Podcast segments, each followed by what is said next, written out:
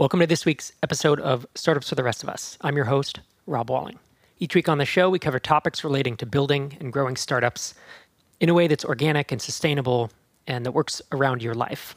We're ambitious founders, but we don't sacrifice our life in order to build our startups. These are not the typical Silicon Valley startups where fundraising can be a goal in itself and where people build slide decks instead of building businesses. In this week's episode, I have an in depth conversation with Ruben Gamez, and we talk about the new app he's building, DocSketch, in the electronic signature space. But more importantly, we look back at the 10 plus years that he's been bootstrapping, and we look at lessons learned and how he's learned to make better decisions, how he's meticulous and disciplined, and how that leads to him being able to make repeatable progress and being able to have repeatable successes. This is Startups for the Rest of Us, episode 456.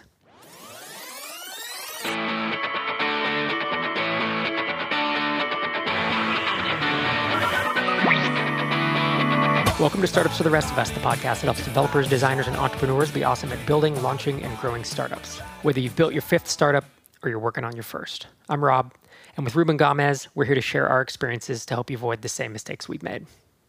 The first email I received from Ruben was in January of 2009. So it was more than 10 years ago.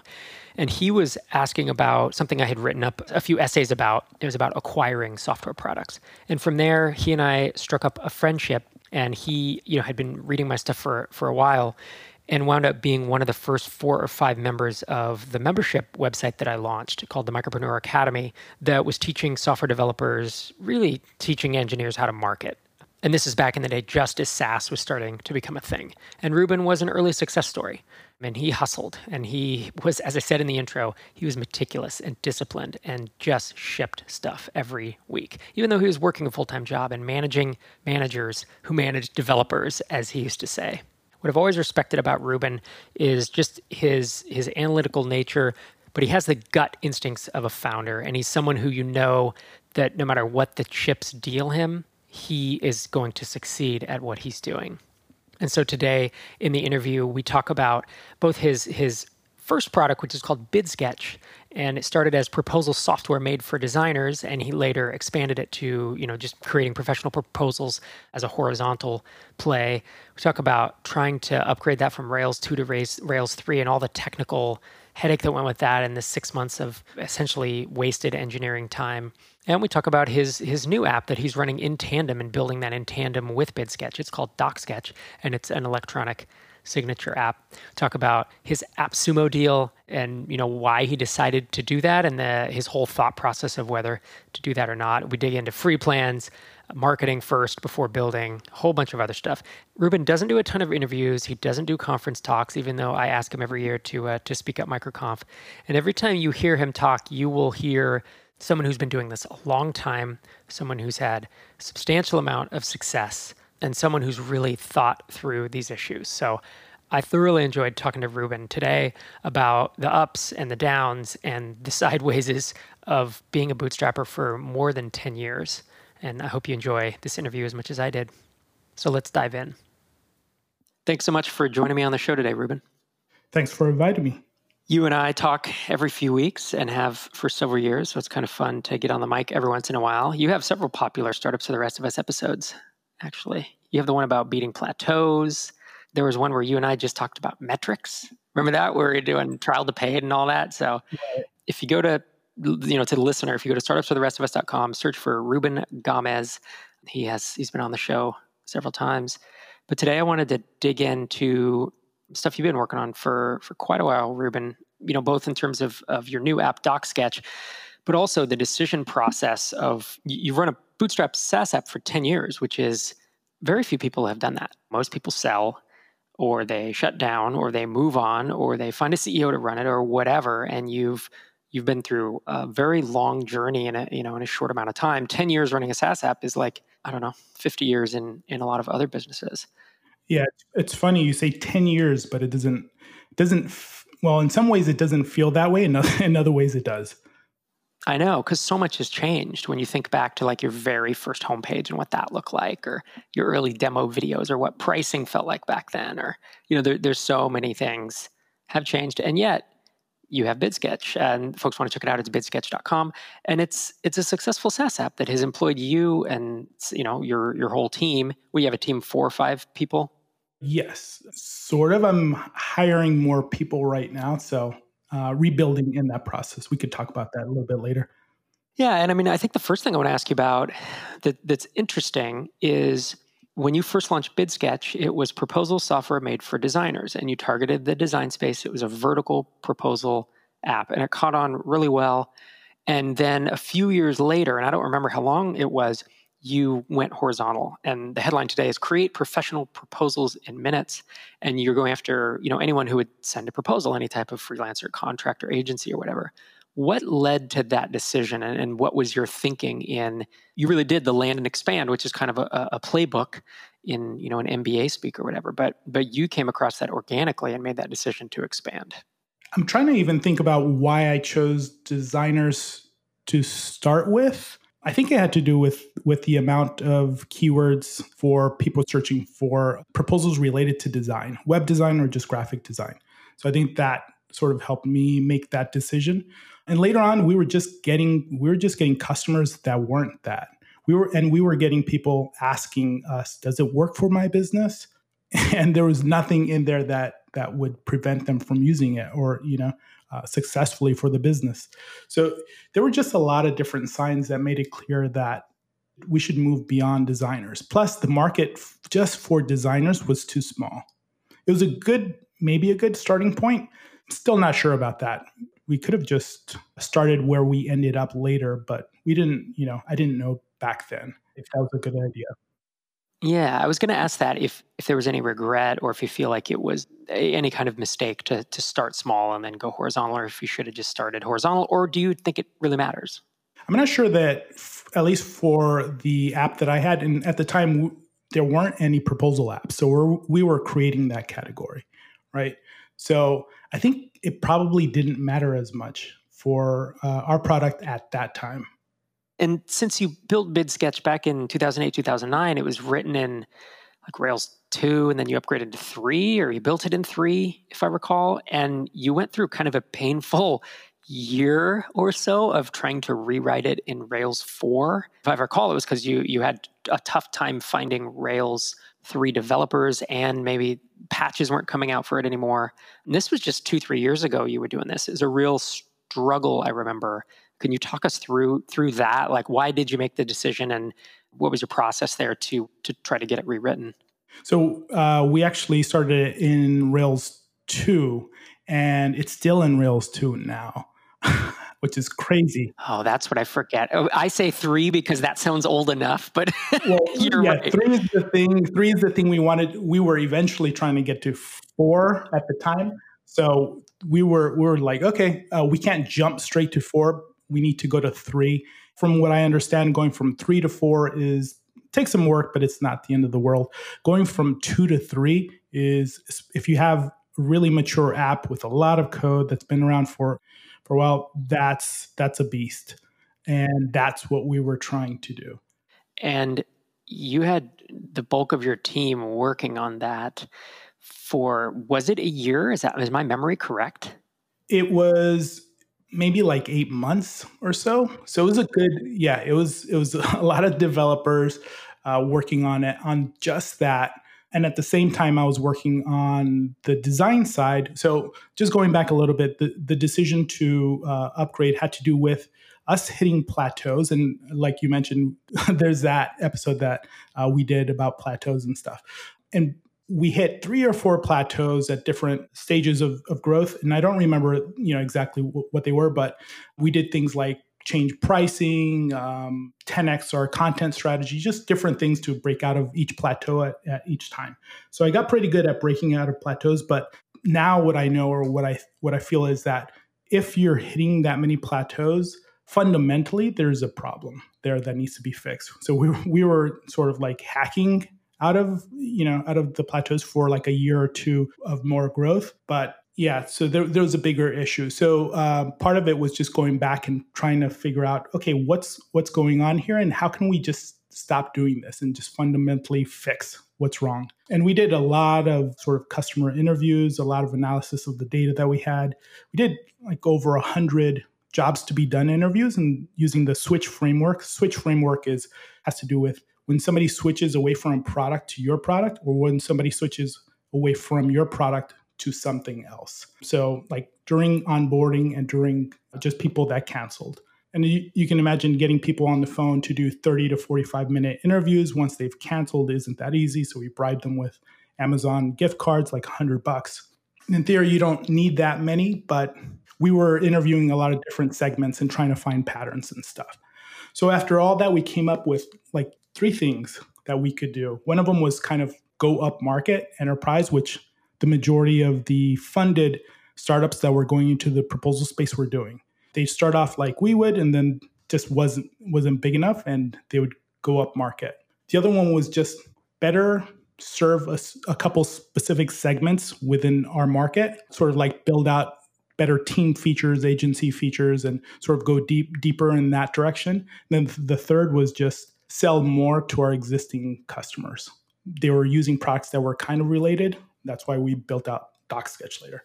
So the first thing that I decided to do was basically build out version two of BidSketch and sort of go with option one. Better serve a segment of our market that would pay more money, that would stick around and, and all that stuff. But our existing product was lacking some features. And to sort of add these features and to kind of change how it did the main thing that it did, which is create proposals, we had to um, just use new new technology and in hiring developers that could work with that was really hard. Like at the time, also Rails 2 was really old and everything was just hard because of that. We had a bunch of technical debt and and if we were in a bunch of code and if we were going to kind of rebuild core parts of the application, that was a big project and we just needed to add a whole bunch of unit tests and all this stuff. So we spent like six months working on um, going in that direction, adding unit tests. And about that time, I saw uh, a talk by, uh, I think it was DHH from uh, Basecamp. And he was talking about, I think this had already been out for a while, but I had just caught onto it, just started, just watched it. And he was talking about how they made a mistake by trying to do the same thing that we were doing. So it really got my interest. I watched the whole thing, and basically what he was he was saying was that they had a very hard time. He spent I don't know how long, six months, a year, trying to make Basecamp into the next version of Basecamp, and he just talked about it in terms of like trying to make a chair into a desk or something like that. It was really hard. It just didn't work, and they abandoned it and started from scratch. I watched that and I, I thought. Mm, I think we can do it, of course. And uh, we kept going for a little bit longer. But I kept just thinking about that. And so I, I went back and I was, I was, looking at like how much progress are we making? How long? I started doing some forecasting estimate, and estimating, like given our pace and that the entire team was working on this. And it would have just taken way too long. We made very little progress. So then I just decided to abandon that that effort. How was that when you decided to abandon it? I mean, that must have been a really tough choice for you. What was your emotional state like once you made that decision or as you were making it? It's always tough because you spend so much money with so many people working. It's tough on on several different levels. Like you don't want to fail at something, number 1, right? And just be like, "Oh, this was a really big mistake." Hundreds of thousands of dollars, a couple hundred thousand dollars maybe in salaries or I don't you know, I didn't calculate it out still to this day. It's probably pretty expensive. Too painful, yeah. yeah, yeah. Just a lot of developers working on it for, you know, eight months or whatever it was exactly. So that's a ton of money to just say, nope, this didn't work out. Let's do something else. So it's tough from that perspective, but also for the team you have the team working on just this one thing and you really sell them on this is the direction. This is what we need to do and then having to tell them like no you know this is this is not going to work. We should do something else. That's got to be hard. When you talked to the team i mean did you do it on a group call? What was their reaction? Yeah it was uh it was on a group call and i don't remember the specifics but i remember that they took it much better than than i thought they would I think they were kind of burnt out. They were probably relieved. Yes. Yeah. There was a little bit of relief. basically. Oh, that's crazy. Yeah. Probably some relief for you too to make the decision as hard as it as hard as it is. Sunk, you know, you, you let go of the sunk cost, right? The sunk cost was all the time and the money and, and your ego of like, well, I made a made a bad call here.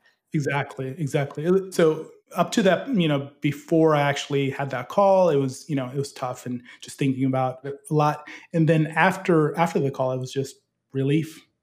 It's like, okay, you know, once you make the decision and once once you know what you're starting over, it's different.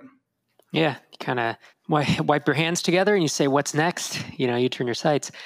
That brings a question. Then now you're building DocSketch. Was it an immediate realization of I want to build an electronic signature app, or was it we're going to build like uh, you know how they do Basecamp 1.0, 2.0, 3.0? They're all project management. They just approach them differently. I mean, did you think of doing BidSketch 2.0 that would essentially be proposal software as well and kind of compete with yourself, I guess, in, in the sense that Basecamp did?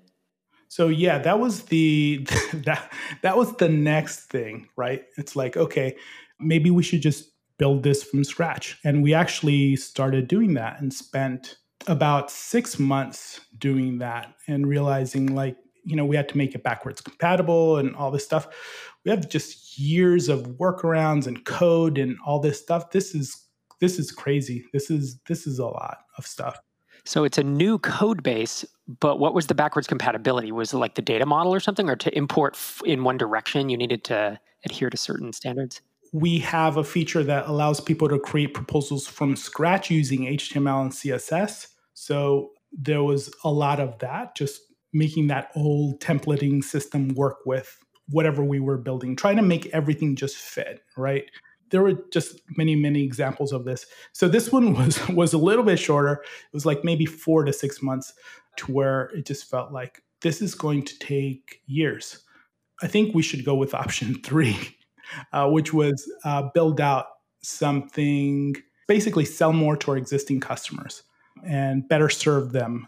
So this was the creation of the electronic signature tool so our new app DocSketch and it felt like this one's way easier. This one's much smaller. Doesn't have that many features. We're not doing a bunch of this like um, what you see is what you get. The um, sort of like design and development and all that stuff. It's you're uploading files, you're overlaying fields, sending them out, getting documents signed. Let's go in this direction. So that's we stopped again. There were a couple other reasons too. Our progress was super slow with uh, with the new rebuild of BidSketch because the team had a Rails background but not a React background. So we decided to build this uh, version two in React, and we started to do that. But they were so inexperienced that as they were learning more, they they were like, "Oh, let's rewrite this or restart this. Oh, this is the wrong way to do that," which was that was not good. That just slowed everything down even even more. And was was the solution to that? I mean, do you wish you hadn't built in React, or did you need, if you're going to do it, you kind of need developers who who are versed in it?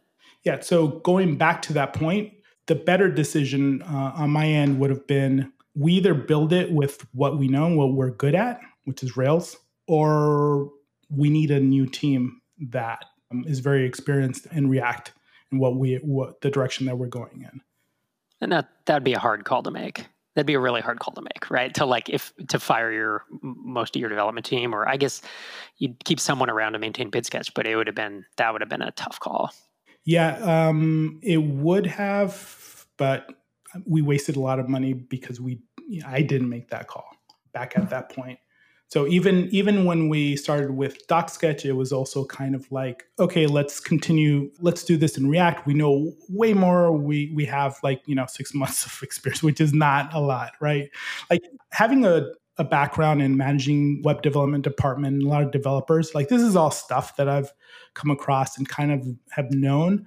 And for some reason, I just made decisions that now thinking about it don't really make a lot of sense.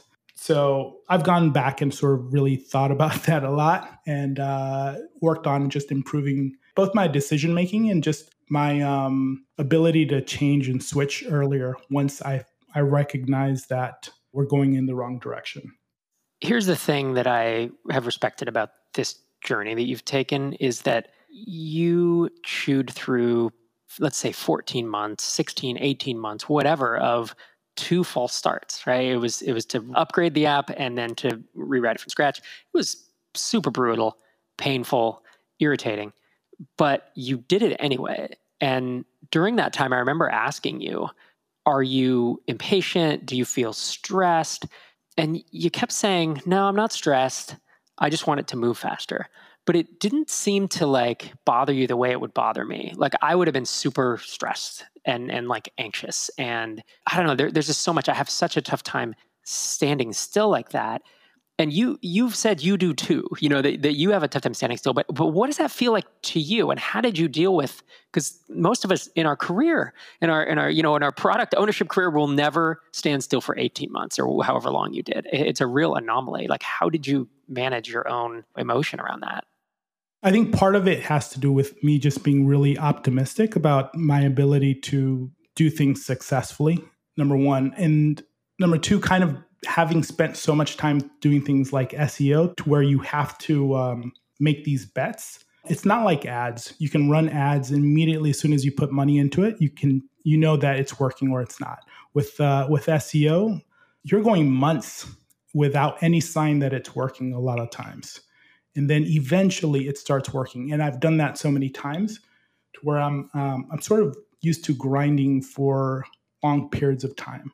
And I was really thinking about this the other day, which I think this is a probably a bad thing to where having grown up just feeling uncomfortable for for a, a lot of my childhood because you know being in just bad situations, bad neighborhoods, bad everything, and and sort of just having this constant I don't know, this feeling like I'm I'm working towards something and it's really right now, but I know I'm going to eventually get out of it. Sort of I think makes it so that I can deal with that a little bit better nowadays, but maybe it's a bad thing. So now I'm focusing on setting up sort of these tripwires beforehand, before a big effort I set sort of like an expectation or a deadline or something that lets me know, okay, if we're not here at this stage, then either, you know, I'm going to take a really close look at stopping or changing what we're doing or something, right? Instead of sort of like enduring and grinding. So like you've said many times that I that you feel like I have a lot of patience and it's fun. A lot of people say say that about me, but I I don't feel that. I feel very impatient a lot of times and I heard some I don't remember where I heard this, but that when there's this this mismatch of like what you feel about yourself and what other people think about you, that it has to do with the mismatch between your internal dialogue, which makes a lot of sense, and your actions. So internally, I may be saying like, "We need to move faster. This this sucks," but externally, I'm I'm projecting maybe something else and just continuing, right? Showing up every day, shipping, getting it done. Yep. Right. Getting it done. Right. There are a lot of things that just take a lot of time. I'm good with uh, making progress when it comes to things like that. Yeah, it makes sense. And if folks want to hear more about your background, you mentioned it, it earlier, but one of the more popular there's kind of a cluster of episodes that were really popular of the ZenFounder podcast, where Sherry interviewed several founders about their origin story. And yours is episode 25. And you go through a pretty in depth story of, of your upbringing, which was, I think, shocking to a lot of people. And it's just a super interesting tale to hear how you grew up and how you came to start your own company, frankly. So, one thing I want to get into DocSketch, but I think I have one more question before we do that. And it's, did it ever cross your mind to sell BidSketch and just start fresh with a new app? Or was the pull to sell, you know, your plan C was to sell more things to the BidSketch audience? Was that too compelling to make you consider selling it? I don't think I ever seriously thought about selling BidSketch because even if you think about how I started BidSketch, I started BidSketch when I had a full time job.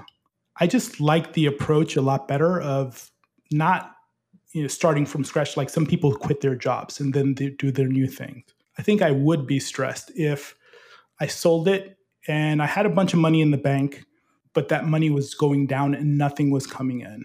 For me that's different. I'm not sure why.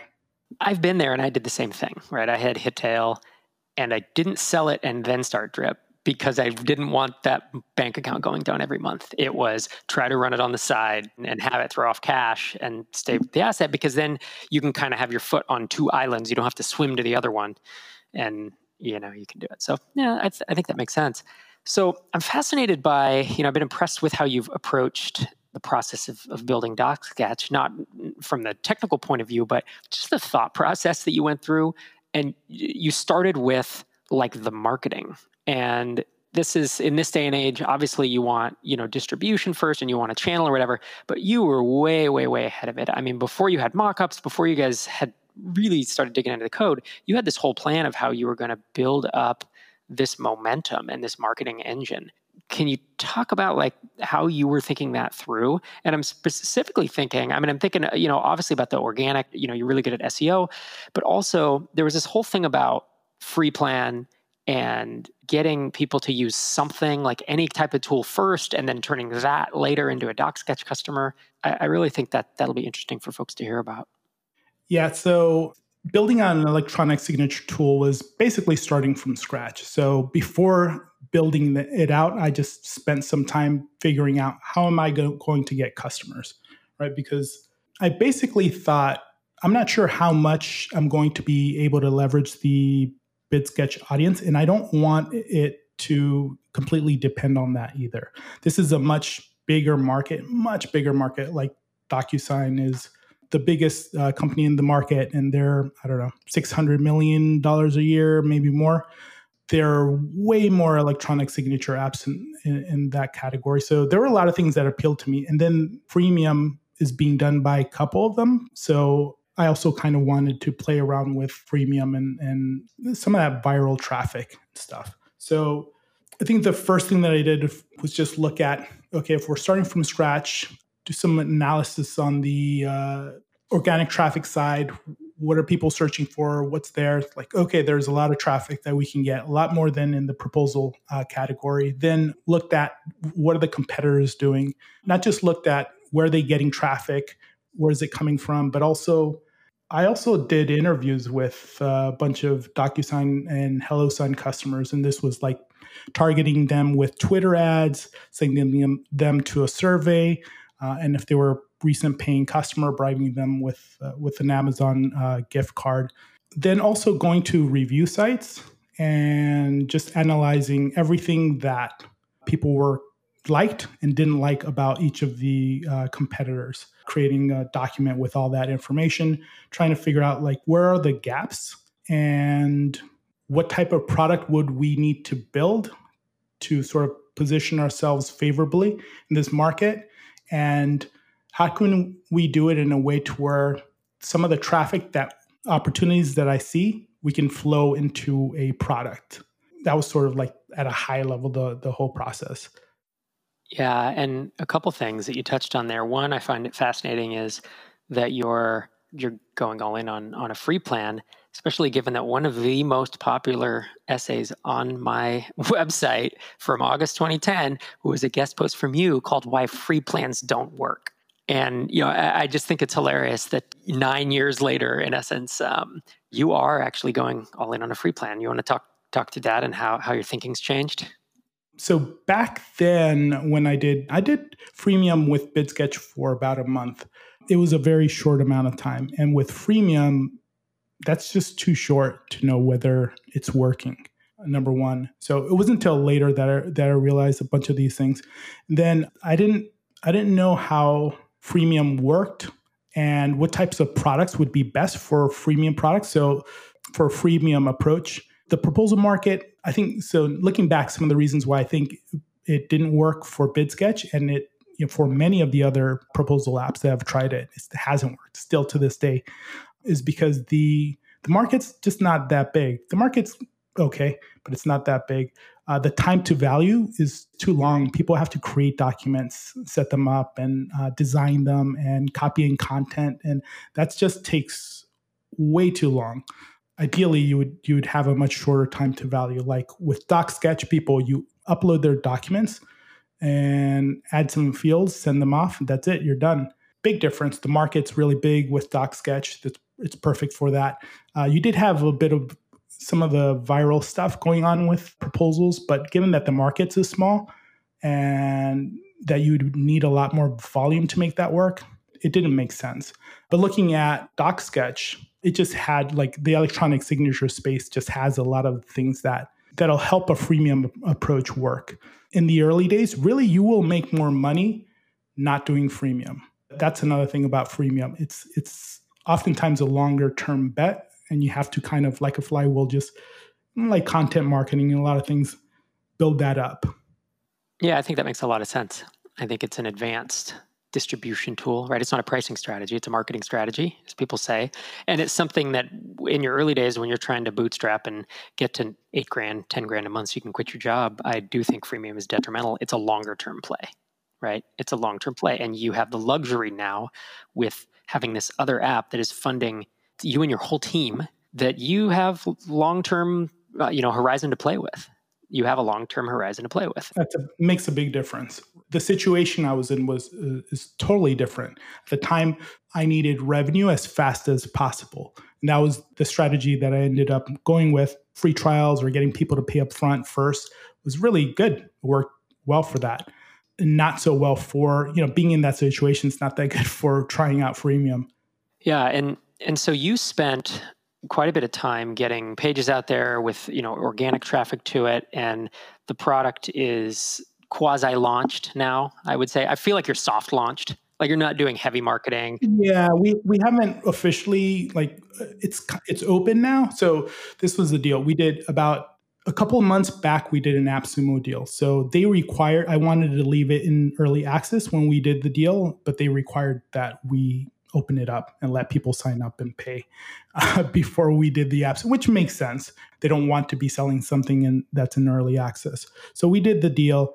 It lasted a long time. It was very different from when I've done it in the past. It was like three weeks.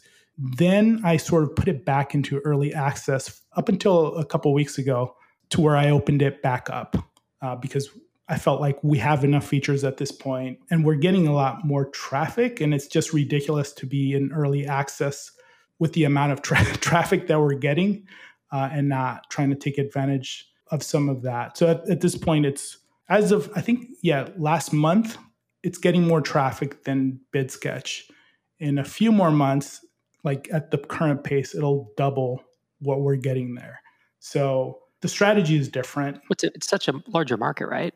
I mean, that's how I view it. It's it's it's a much bigger market. There, there's just a lot more opportunity there, and I just know more now than I did back then.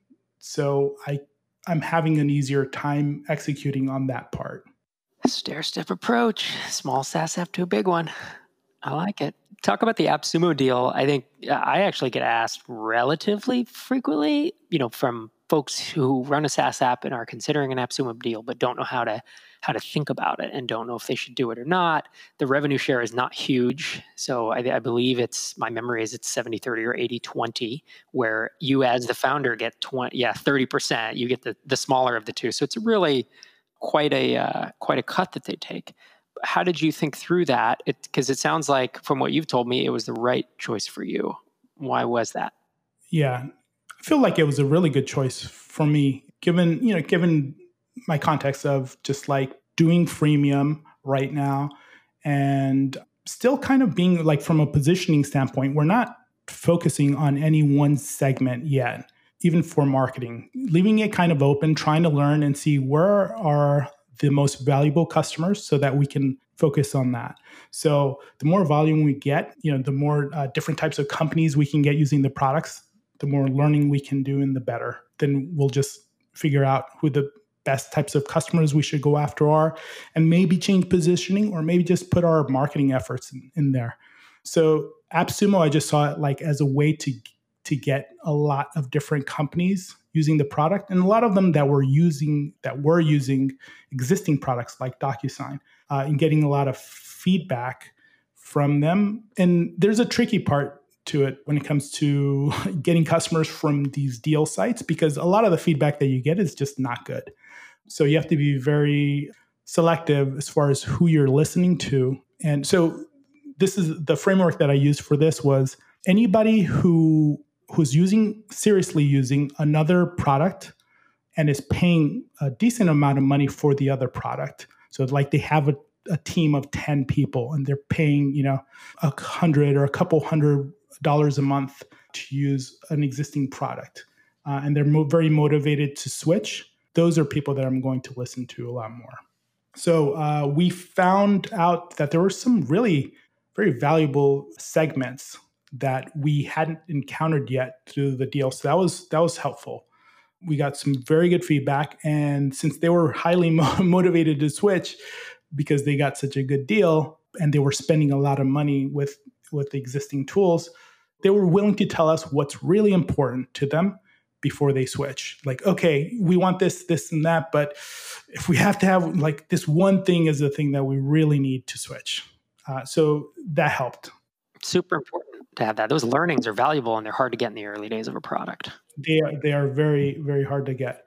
Also, I almost think of them as freemium users because just looking at the stats for the amount of documents that they're sending, they're sending a lot of documents a month because people who get documents uh, see that they're sent through DocSketch and you know there's some of that viral stuff going on. That helps us. That helps us on, with word of mouth. That, that helps us in a lot of different ways. So I think it doesn't work too well with companies that have really high support per customer. So that was another thing with DocSketch. It's just a low support app. We can get a bunch of people in here, and that's another reason why we could do freemium, and it's not that big of a deal.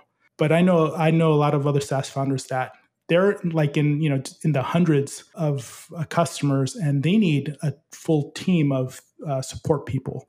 So between DocSketch and BidSketch, we're you know we're serving like thousands each. And one person's fine, one support person, not a problem for everybody. Yeah, I'm envious of that. Certainly with Drip, we were one of those where we needed a lot of support people because it's a big, complicated product, you know, and it's it can do a lot, but as a result, people have a lot of questions. Right. And Drip would is a really good example. That would be I'm not sure I would do an AppSumo deal for that. Uh, I'd I would have to design it super carefully, but I probably wouldn't do it because you have expenses of how much it, you know, it costs each email to get sent out. There it's just not the right type of product for that. Yeah, and that's the thing. Just like with freemium, AppSumo is something that can work for you, but you you need to know the criteria, you know, and you need to be smart about making the decision. It's not an always yes or an always no. And I mean, it sounds like you got a lot of learnings from it you got good feedback you got certainly there's some seo help there because you're getting a link to from from some places yeah the you get branded searches they shoot up a lot so that and that helps with uh, on the seo front and and some cash out of it right i mean typically if you have a successful appsumo deal you do you can make tens of uh, low tens of thousands of dollars that comes to you and that is a that can be a game changer if you you know it allows you to hire that next developer or put more money into you know some type of spend yeah. So I think the average they said was somewhere like 20, 2,500 buys. So given the average like payments and all that stuff that they do, that's that's somewhere like above 30,000, 35,000, like somewhere in there. Dollars for the company that's running the deal. Yeah. Yeah. After AppSumo gets their cut and all that stuff. So that helps. You can't count on that. it's just a one time thing. So you have to, ha- like, in my mind, you have to have, there has to be a lot of other benefits besides the, the cash. That's right. So to kind of start closing us out here, I think someone might be listening to this thinking, wow, you're nuts to go after such a competitive space, right? It's huge in terms of a lot of customer, potential customers, but there are, I can throw a rock and hit an electronic signature app. And so one of the advantages that you have is you're good at organic. And frankly, you're just good at marketing. You're good at copywriting. You're good at testing and, and looking at all the things. So let's assume you can outmarket some of them or all of them to a certain extent in different areas. You know, you, you, you know you can get channel and get people in. But there's this other thing that you've really looked at pretty pretty carefully, and I feel like you've been very deliberate about it. And it's figuring out a point or two of differentiation. And it's something I find a lot of founders don't think about enough. They either want to build something completely novel in a completely new category, which is very, very hard, or they will exactly replicate another tool. And I find that both of those are very hard ways to go. And if I were a beginner, for SaaS app, I would try to build a tool and figure out one or two key points of differentiation you know build an existing kind of in, in, an existing category in essence like like email marketing software or electronic signature which is what you've done how did you think through that differentiation and really i guess what are your one or two points that where you think you're you're really differentiated from HelloSign DocuSign and all the other myriad of of tools? This evolved over over time really. We had a couple of pretty good ideas and things that some people were excited about but then either you know the technical side just wasn't going to work out and it wasn't going to be as smooth as we thought it was going to be. So i had to i had to look at building out features that would help us stand out and change that about three times because for different reasons. But it, we didn't go too far into it. It was just like, okay, I think I found something. Let me, you know, run some screenshots, get some feedback or things like that, and then see if this is something we want to move forward to. And then after after just getting some sort of feedback, doing a little bit of testing, realizing that mm, this is not probably not the way to go. Like one of one of the ideas had to do with giving better guidance to people who are filling out the documents on the other side. And it was kind of fresh and new, and people got excited about it. So everything looked good about that. But then when it came down to, but you have to do some, the sender would have to do a little bit of extra work. When it came down to that, nobody wanted to do a little bit of extra work. So the thing was just not going to work that type of positioning. So really, it just came from, like I said, looking at all the products that are out there or the, the ones that people most know about, and then finding out uh, what don't people like about these products. And some of that research took place in, you know, G2 Crowd and all the other like review sites that are out there where you can find just tons and tons of reviews. And this is going through hundreds of reviews, putting them all in a spreadsheet, putting categorizing them, and sort of like figuring out what the patterns are there. And then doing beyond that interviews with people that are paying for these products. And like I said, there are a lot of different ways of doing that. We leveraged the BidSketch email list a little bit for that, but then we also just did ads cold to people that we didn't know and you know bribed them with with some Amazon gift cards and all that stuff and just finding out where the opportunities were. So we found a few areas and just sort of like the next step was okay, what could a few solutions that are positioned a little bit differently, what could they look like? So nowadays, our positioning is more focused and we're not completely there, but we we continue to move in that direction. A lot of attention is paid on the uploading and setting up document side for these electronic signatures tools. So our focus and where we continue to to just like add features and make it better is on the recipient side on the people that are receiving the documents making sure that they are able to fill them out faster and making sure that they have a better experience than what's out there. Yeah your headline is sales document signing that cuts turnaround time in half. Right. So from a positioning st- standpoint uh, the benefit going back to the user is that because we're focusing more on the recipient side, they're going to get their documents back faster. And That's good, man. When people are zigging, everyone's zigging and you're going to zag, right? And that is such a nice differentiator where if it's not just a single feature, we have this one feature that's different. It's like, no, our whole focus is this other thing. And as long as that resonates with enough people, you can chew, a, you, you'll own that positioning and you chew away at that corner of the market.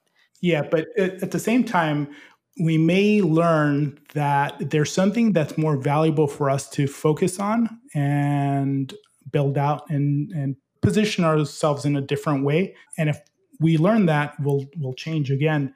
Um, I think you did a really good job of this with Drip.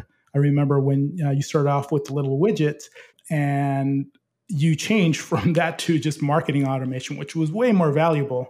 This is a, a mistake I see a lot of people make is that they'll get stuck on on their initial thing. Like if they figure like we're loose right now we're kind of positioned that way but we're loosely positioned that way. So we're open to just seeing what's more valuable. And i feel like a lot of people just sort of they're not they stop listening they start they just feel like okay this is what we are this is what we do and that's it. If it doesn't work oh what's wrong? And, and they don't sort of revisit some of that fundamental stuff some of the core stuff yeah, and something I've I've really liked and been impressed with, you know, as I watched your your entrepreneurial journey over the past 10 or 11 years is you're super meticulous and you're disciplined. And that's what this whole story, as we talk through it with, with the transition to DocSketch, you made hard decisions, but you did them with a bunch of research and you were meticulous in figuring out that it was the right choice. And then when it was the right choice, you had the discipline to make the hard call. And this is the same thing, this positioning. It's like you have been meticulous about figuring out, I think this is the right way. You're going to be disciplined to stick with it until you get another answer. And when you make that choice to change it, it will be the right call, you know, at least given the information you have. And what that all leads to is when I, there are certain founders that I've watched become successful that I question if they could do it again. You know that that maybe they got a little lucky with something. You're not one of them.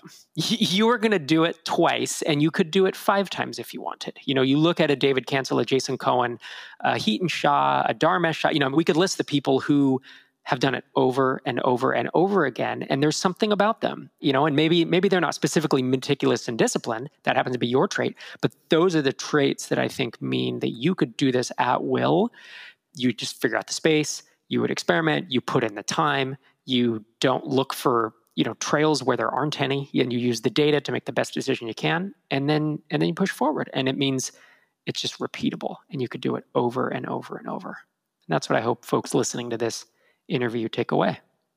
Thanks. That's a, that's a big compliment. I i do respect people a lot that are able to do it multiple times. That's one of my goals was just to basically learn how to do that for myself. I think it's important, or maybe not. Maybe if you get lucky and it's uh, it's a really big hit, who cares, right? You can make a lot of money and sell it. It's not that big a deal. Yeah, and funny when I say getting lucky, I don't. I'm not thinking of anyone in particular. Honestly, I just know that there, you know, there are folks where it's like, yeah, I got really early to a space, and and then they kind of struggle after that or whatever. So, in any case, man, I think we're at about time. If folks want to keep up with you, aside from hitting docsketch.com, which is D O C and then the word sketch.com to check out uh, what you're up to today, where can they keep up with you online? Probably uh, Twitter. I know you love Twitter. Yeah, that's my favorite. yeah. yeah. It's uh, Earthling Works on Twitter, uh, just Ruben Gamez. Yeah, that's probably the other place to keep up with me. Sounds great, man. Thanks again for coming on the show. Thanks for the invite. It's always a pleasure to talk with Ruben. He's been on the show a few times. If you Google his name at our website, you'll find those episodes. If you have any feedback for me, I'd appreciate if you leave a comment or send an email to questions at startups for the rest of us or tweet it out because I'm investing more time into the podcast at this point and I'm being very deliberate about trying to change things up a bit while Mike is on hiatus and I'm just curious to know if it if it's working you know if it's if it's impacting you if it matters if it makes a difference. Because obviously we've we've had a format for 449-ish episodes and that is something that that we can go back to really easily and it takes a lot less time. But i'm curious if if there is more value in in the new approach that i've been taking with it. And if you have a question for the show, call our voicemail number at 888-801-9690 or email us at questions at startupsfortherestofus.com. Our theme music is an excerpt from We're Out of Control by Moot, used under Creative Commons. Subscribe to us by searching for startups and visit startupsfortherestofus.com for a full transcript of each episode. Thanks for listening, and we'll see you next time.